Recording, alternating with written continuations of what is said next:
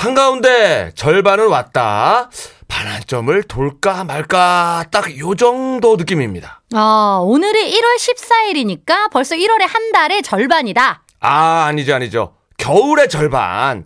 이윤석, 신지 우리 둘 기준 말고 아, 일반 분들 기준으로 12월, 1월, 2월이 겨울이라고 쳤을 때 음. 절반을 통과하고 있다.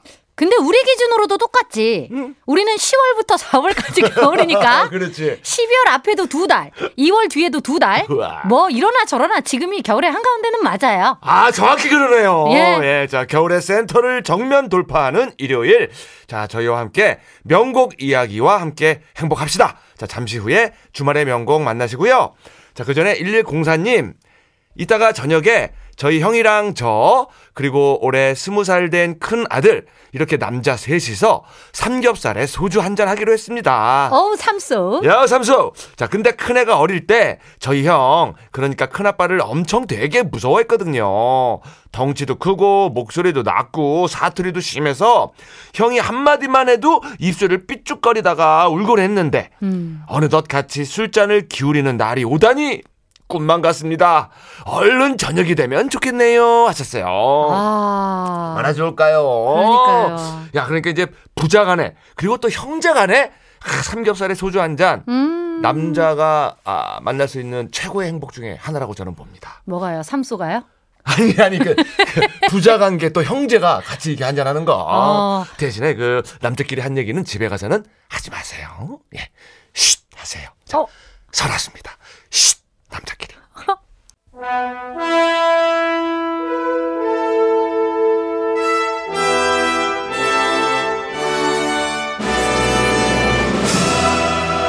주말엔 명화만 있었던 것이 아니다. 명화 말고 명곡, 시간이 흘러도 빛나는 노래가 있다. 일요일 오후에 떠나는 노래나들이 주말에 명곡. 명곡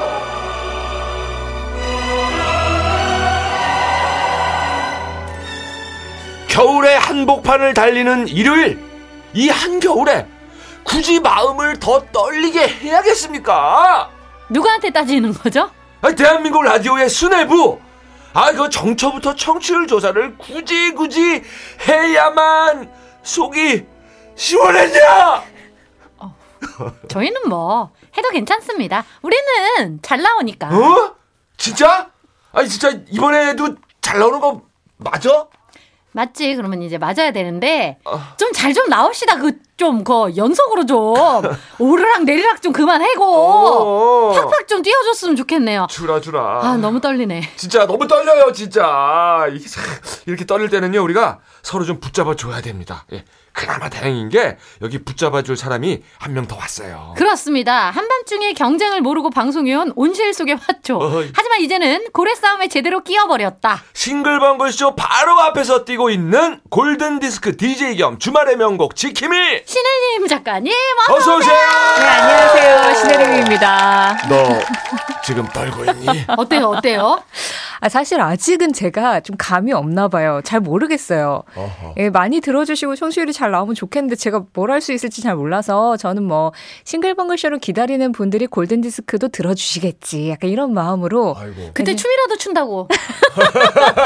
제가 기억력이 생각보다 좋아가지고. 아니, 카메라를 안 들고 들어오시더라고요. 그래서. 아, 제가 예. 라이브 방송이라도. 아, SNS에. 그렇죠 그렇죠. 근데 그게 과연 도움이 될까요? 떨어질 것 같다는 생각도 조금 들긴 하는데. 아, 그런가? 예, 그게 득이 될지 몰라서 어쨌든 간에 저는 뭐 싱벙쇼의 청취자분들의 힘을 믿습니다. 한 시간 전에 와주시길. 네. 오. 아유 저희도 골든 디스크에 좋은 영향을 받고 받고, 싶어요. 네, 싶네요. 예, 자 우리 모두 열심히 합시다. 네네. 자 오늘의 명곡 주제는 뭡니까? 이 주말의 명곡이 매주 일요일마다 여러분들을 찾아간 지 벌써 1년이 지났습니다. 예, 시간이 쏜살 같다고들 하지만 진짜 어떻게 1년이 지나갔지 이런 생각이 좀 들었어요. 음. 이러다가 그냥 10년도, 20년도 막 휙휙 지나가는 게 아닌가 싶어져가지고요. 음. 오늘은 나의 1년, 또 나의 20년, 30년 이렇게 이 긴 시간들을 돌아볼 수 있을 만한 시간에 관한 음악들을 좀 들어보려고 합니다. 시간에 관한 음악들 주말의 명곡이 벌써 1년. 아 진짜 생각해 보니까 이 노래는 가장 강력한 시즌송 같아요. 뭐든지 1년만 되면 언제든 다 되잖아. 오. 그 노래 듣나요? 그렇습니다. 예, 예. 벌써 제목이 언급된 그 노래. 오. 이 노래가 벌써 23년 전에 발표됐더라고요. 2001년 히트곡 브라운 아이즈의 벌써 1년부터 들어보려고 합니다. 와, 벌써 1년이 벌써 23년. 음. 아, 진짜 빠르네. 23년. 야, 그때 진짜 지금도 그렇지만 인기가 대단했어요, 이 아, 노래. 대단했죠. 맞아요. 네, 우리나라 최고의 보컬리스트로 여전히 꼽고 있는 나얼 씨, 그리고 유려한 멜로디를 만드는 싱어송라이터 윤건 씨의 존재를 알려준 노래였죠. 두 사람이 함께한 브라운 아이즈의 데뷔곡이었는데요. 사실 90년대에도 R&B가 굉장히 유행했는데 그때는 좀 멜로디 위주의 R&B 발라드가 많이 사랑을 받았다면. 딱 이 노래가 나온 이후로 리듬 위주의 좀 미디엄 템포 R&B들이 아. 굉장히 유행하게 네. 됐었습니다. 그래가지고 그때 당시 기록을 보니까요. 한 음원 차트에서 7주 동안 이 노래가 1위를 했어요. 음. 또 다른 음원 차트에서는 21주 동안 1위에서 안 내려왔다고 합니다. 그러니까 스트리밍 시대가 막 생기면서 뭐 MP3를 다운받거나 그냥 스트리밍으로 들을 때 정말 많은 사람들이 이 노래를 찾았다라는 뜻이겠죠. 사실 이 노래가 윤건 씨가 썼는데 새벽 4시에 자다가 깨서 멜로디가 떠올라서 이 노래를 만들었대요. 어. 근데 주변에 이렇게 들려줬더니 다 좀 별로라고 했다고 합니다.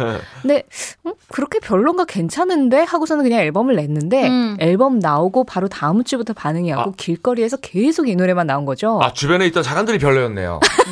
그들이 별로네. 그러니까 그들의 감각이 우리 이거 못 들을 뻔했어. 그러게. 아직 90년대에 조금 머물러 있었나 봐요. 그래서 아. 기존 음악계에 있던 사람들은 사실상 눈치채지 못 했던 새로운 2000년대 감성을 딱 이 노래가 짚어준 거죠. 네. 예, 그렇게 한 발 앞서 나가서 많은 사랑을 받았던 곡입니다. 음, 이제 그 팀명이 브라운 아이즈. 네. 진짜 눈이 많이 갈색인지 보고 싶다고. 왜 볼 수 없냐는 분들 많았는데 조성모, 김범수처럼 신비주의였죠. 네, 그 처음에 약간 그랬죠. 뮤직비디오도 가수들이 안 나오고 배우들이 나와서 dramatize 형식의 뮤직비디오를 찍었었고 음. 인기는 많은데 음악 방송에는 안 나와서 사람들이 다들 아 신비주의 컨셉인가 보다 이렇게 생각을 했는데 사실 이 노래가 반응이 오고 나서 윤건 씨하고 나올 씨는 음악 방송 준비를 했었대요. 오. 음. 라이브를 우리가 이제 나가야 되니까 준비 하자 그랬는데 그 앨범이 나오자마자 반응이 너무 좋으니까 오. 그 소속사 사장님이 혹시 이 친구들이 음악 방송에 나갔다가 이 좋은 반응이 꺾이는 꺾이지 거 않을까. 아닐까? 또 괜한 걱정할 수 있죠. 예. 약간의 걱정이 네. 좀 되셨나 봐요. 그래서 어. 그냥 멤버들한테 야 그냥 있어도 하루에 막 앨범이 3만 장씩 나가는데 그냥 음. 그대로 한 번 더 보자. 그래, 그래. 그래가지고 그냥 신비주의 컨셉이 됐다고 합니다. 음. 그러니까 어. 음악이 너무 인기가 많은 바람에 가수들이 강제 신비주의가 됐던 그런 상황이었죠. 어, 그래 뭐안 나가도 잘 되고 있는데. 뭐또 굳이 혹시나 싶은 거지 사장님들은. 기지. 그래요. 자, 벌써 23년이 된 벌써 1년. 자, 이어서 두 번째로 들어볼 노래는 뭡니까? 자, 1년 안에도 진짜 많은 일이 일어날 수 있는데 그 기간이 7년이라면 어떨까 하는 생각을 어, 하게 돼요. 7년. 이번에는 7년 동안 이어졌지만 끝내 헤어진 아이. 사랑에 대해서 노래한 아. 화이트의 7년간의 사랑 준비했습니다. 7년을 만나고 헤어져. 화이트의 7년간의 사랑. 근데 이거 규현 씨 노래로 알고 있는 분들 많죠. 네, 리메이크 이제 때문에. 맞아요. 네. 2009년에 슈퍼주니어의 규현이 리메, 리메이크해서 규현 씨 목소리로 이 노래도 또 다시 한번 큰 사랑을 받았습니다. 그런데 원곡은 벌써 29년 전인 1995년에 발표가 됐어요. 어. 이 화이트 2집에 수록되는데 화이트는 푸른하늘 출신의 유영석 그리고 블랙테트라 출신의 김기형으로 이루어진 듀오였죠. 어, 이들이 발표한 노래 중에서도 이 7년간의 사랑은 특히나 이 유영석 씨가 실화를 바탕으로 쓴 노래로 알려져 있기도 합니다. 어, 야, 유영석 씨면은 이제 복면가왕에서 매주 만나는 네네, 분인데, 네. 아, 이런 게 있어요? 7년 동안 사랑을 했군요, 이 형님이. 어우, 사랑쟁이네. 근데 실화긴 하지 만 네. 본인이 주인공은 아니라, 아니라고 아. 그래요? 그래요? 네, 주변 이야기인데 어. 주인공은 본인의 매니저였습니다. 오. 매니저분이 한 번은 이렇게 같이 포장마차에서 술 한잔 하다가 어. 얘기를 하게 된 거예요. 네, 예전에 연애를 한 음. 7년 동안 한 적이 있었는데 근데 결국은 헤어졌고 음. 상대도 다른 사람하고 결혼을 했고 본인도 처음에는 조금 마음이 그렇다가 지금 다른 사람하고 결혼해서 잘 지내고 있다 이런 이야기를 술 먹다가 할 수 있잖아요. 음. 할수 있죠. 그럼요. 예전에 이런 일 있었 다. 네, 네, 네. 근데 이제 유영석 씨가 그 얘기를 듣고 아 이건 뭔가 가삭감이다 이렇게 음. 생각을 했나 봐요. 어. 그래서 7년간의 사랑을 만들었다고 합니다. 어허. 그래서 그런지 가사가 굉장히 좀 현실적이고 디테일해요. 어. 네. 그런데 유영석 씨가 한 인터뷰에서 이 곡을 예로 들면서 그렇지만 노래 가사가 때로는 좀 위험할 수 있다. 이렇게 경고를 했더라고요. 노래 가사가 위험할 수 있다? 뒷얘기가 있어요? 이 노래가 워낙 사랑을 많이 받다 보니까 사람들이 이제 궁금해한 거예요. 이 노래 가사를 어떻게 쓰셨냐. 이게 그냥은 안 나올 것 같고 본인 경험이냐. 이렇게 물어보면 대답을 할 수밖에 없잖아요. 그래서 아, 내 경험은 아니고 매니저의 이야기를 토대로 쓰게 됐다. 이렇게 얘기를 한 거예요. 음. 그런데 그 매니저분이 아내분이 계신 거잖아요. 아, 맞네. 아, 맞네. 아, 위험하다. 그쵸.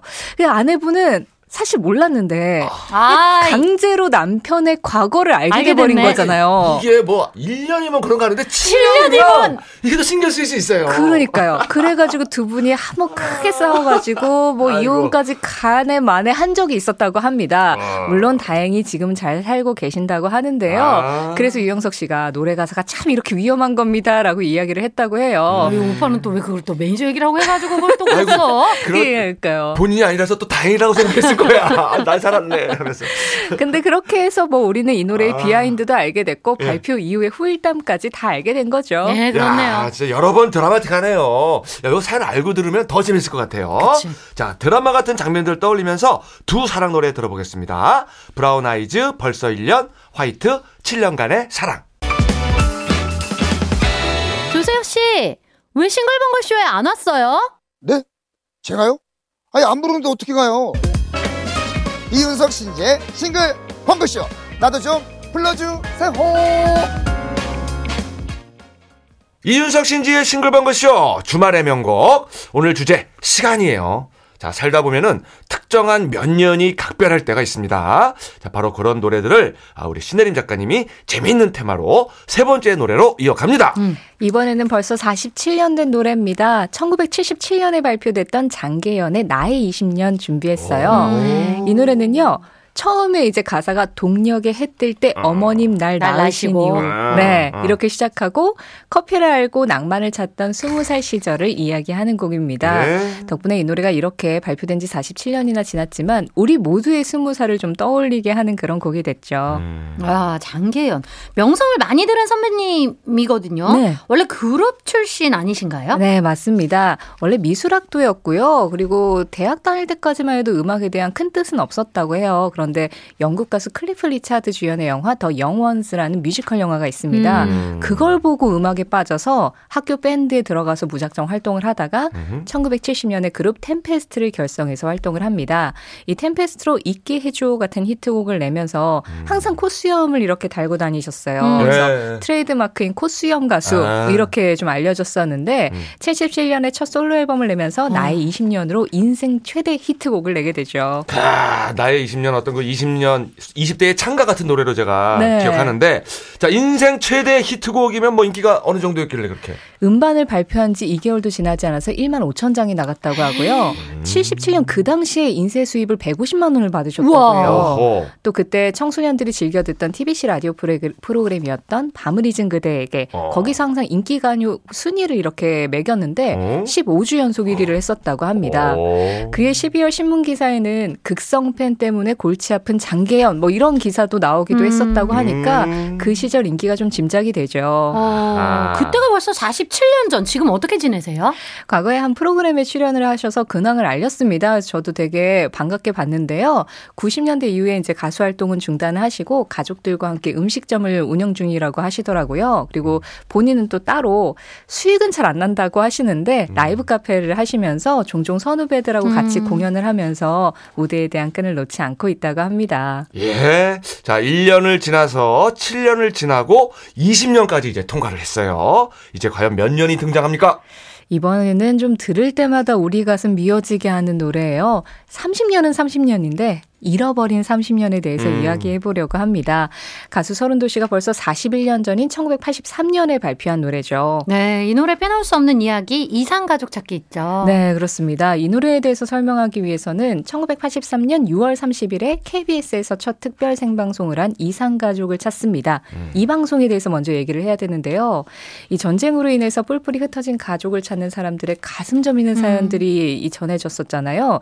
138일 동안 방송이 됐고 기준으로 5만 3,536건의 사연이 소개가 됐고 음. 그 중에 1만 189건의 상봉이 음. 이루어졌다고 합니다. 예. 그래서 이산가족 찾기에 진짜 큰 역할을 했던 방송이어서 나중에 유네스코 세계기록 유산에 등재가 아, 되기도 했었죠. 그럴만하죠. 네. 근데 이렇게 이제 화제가 됐었는데 이 첫 방송을 보다가 음. 설운도 씨의 매니저가 작사가 박건호 씨한테 전화를 바로 했대요. 예. 그러면서 지금 저 이산가족 찾기 방송 보고 계시냐? 했더니 어. 어, 보고 있다 했더니 저 상봉 장면하고 관련된 가사를 좀 하나 써달라. 와, 촉이 너무 좋네요. 네, 바로 그냥 얘기를 했대요. 그리고 와. 이제 곡을 또 쓰고 이렇게 만들 시간이 많이 없으니까 기존에 설운도 씨가 불렀던 노래에 그 새 가사를 그냥 입히기로 한 거예요. 와. 그게 바로 전쟁이 멎은 1953년부터 방송이 시작된 83년까지를 의미하는 잃어버린 30년이었습니다. 오. 그리고 바로 다음 날부터 이 노래가 이산가족을 찾습니다에서 흐르기 시작했어요. 음. 야, 이거 대단한 매니저분 같은데. 자, 일단 기존에 있었던 다른 곡에서 가사를 얼른 바꾼 거다. 네. 자, 그러면 또 원곡이 궁금해지잖아요. 네. 어, 원래는 어떤 노래입니까? 1982년 2집에 그 설운도 씨가 그 발표를 했었던 적이 있었는데 이 2집 앨범에 아버님께라는 제목의 노래가 있었습니다. 음. 이게 원곡이었는데요. 예, 네네. 예. 가사도 약간 비슷해요. 어. 처음에 비가 오나 눈이 오나 바람이 부나로 시작하는 건 같습니다. 어. 근데 그 뒤에 노를 젓던 우리 아버님으로 시작을 해요. 아. 아버지에 대한 그리움을 담은 사부곡이었거든요, 원래. 아, 사공 일을 하시던 아버님에 대한. 네, 아. 근데 이게 비가 오나 눈이 오나 바람이 부나 그리웠던 30년 세월로 바뀐 거예요. 음. 그러니까 매니저가 굉장히 재빠르게 판단을 해서 와. 좋은 노래였는데 아쉽게 묻혀져 있었는데 가사만 바꾸자 해가지고 이 노래가 당시까지만 해도 좀 무명이었던 서른도 씨를 단숨에 인기 가수로 만들었죠. 와. 그리고 방송에서 곽순옥의 누가 이 사람을 음. 모르시나요? 이 노래도 참 많이 흘렀거든요. 맞아요. 어. 네, 이 노래와 함께 이상 가족을 찾습니다를 대표하는 음악이 됐습니다. 아, 이 센스와 순발력. 이런 매니저는 비틀즈 매니저에 뒤지지 않는다고 아, 봅니다. 그러네요, 그러네요. 맞아요. 어, 예. 이 잃어버린 30년이 기네스 기록도 갖고 있다고요? 기네스요? 네, 이게 이제 이산가족을 찾습니다. 첫 방송을 보면서 가사를 의뢰 한 거잖아요. 그래서 작사가님이 자정을 넘긴 새벽에 이제 가사를 썼대요. 네. 가사를 받고 그날 점심에 설운도 씨가 녹음을 하고 어. 그리고 그날 저녁에 방송국에 갖다 준 거예요. 난리도 아니네. 네, 우와. 하루 만에. 그리고 어. 방송 덕에 노래 발표 바로 다음 날에 히트를 하게 돼서 이거. 이 노래가 최단 기간 히트곡으로 기네스북에 등재가 됐습니다. 와. 당시 이산가족을 찾는데 진짜 얼마나 많은 사람들의 염원이 있었는지 그리고 또 이 음악이 얼마나 많은 사람들의 잃어버린 음. 30년 을 위로했는지가 그냥 이 스토리에서 다 그러니까요. 느껴지죠. 야, 이게 물론 뭐 시대적인 정황도 있었습니다만은 아, 이 매니저가 아주 감이 좋네. 그러니까. 예, 누가 이 사람을 모르시나요? 제가 좀 초빙하고 싶네요. 저 요새. 아, 노래하시게요? 아, 그건 아닌데 개그 전 쪽은 안. 하시나? 개그 개그라도. 아. 예, 예, 예. 예. 야, 이게 지금 노래 제목은 30년인데 제작과 히트는 3일이 안 걸린 그런 뭐 기네스에 올라간 노래입니다. 네. 예. 아, 오늘도 아주 기막힌 이야기와 명곡들 재밌게 잘 들었어요. 네. 네. 아, 재밌었어요. 예. 그럼 우리는 다음 주에 7년 아니고 7일 만에 또 볼게요. 네. 청취를 바짝 부여잡고 네네. 다시 만나요. 감사합니다. 네, 고맙습니다. 감사합니다. 자, 노래 듣습니다. 장계현, 나의 20년, 서른도, 잃어버린 30년. 이윤석 신지의 싱글벙글쇼 마칠 시간입니다. 아, 오늘 그 노래들 보니까 그 뒤에 뭐 신비주의도 있고 가사에 얽힌 비밀도 있고 또 막 기네스북에 오를 만큼 빠른 히트도 있고 이 가요계는 참 재밌는 것 같아요. 역동적이고. 그러니까요. 그리고 그 사이에는 꼭 그렇게 촉이 좋은 누군가가 있다는 거. 그러니까 누군가의 도움이 있는 거야. 그죠? 보이지 않는. 그럼요. 예, 예. 도와주세요. 누군지 모르겠지만. 저도. 이윤석 씨 좀 도와주세요. 예, 예. 일단 청취율부터. 마지막 곡으로 양희은 내 나이 40살에는 준비했어요. 이 노래 들으면서 저희도 인사드릴게요. 이윤석 신지의 싱글벙글쇼 내일도 싱글벙글 하세요!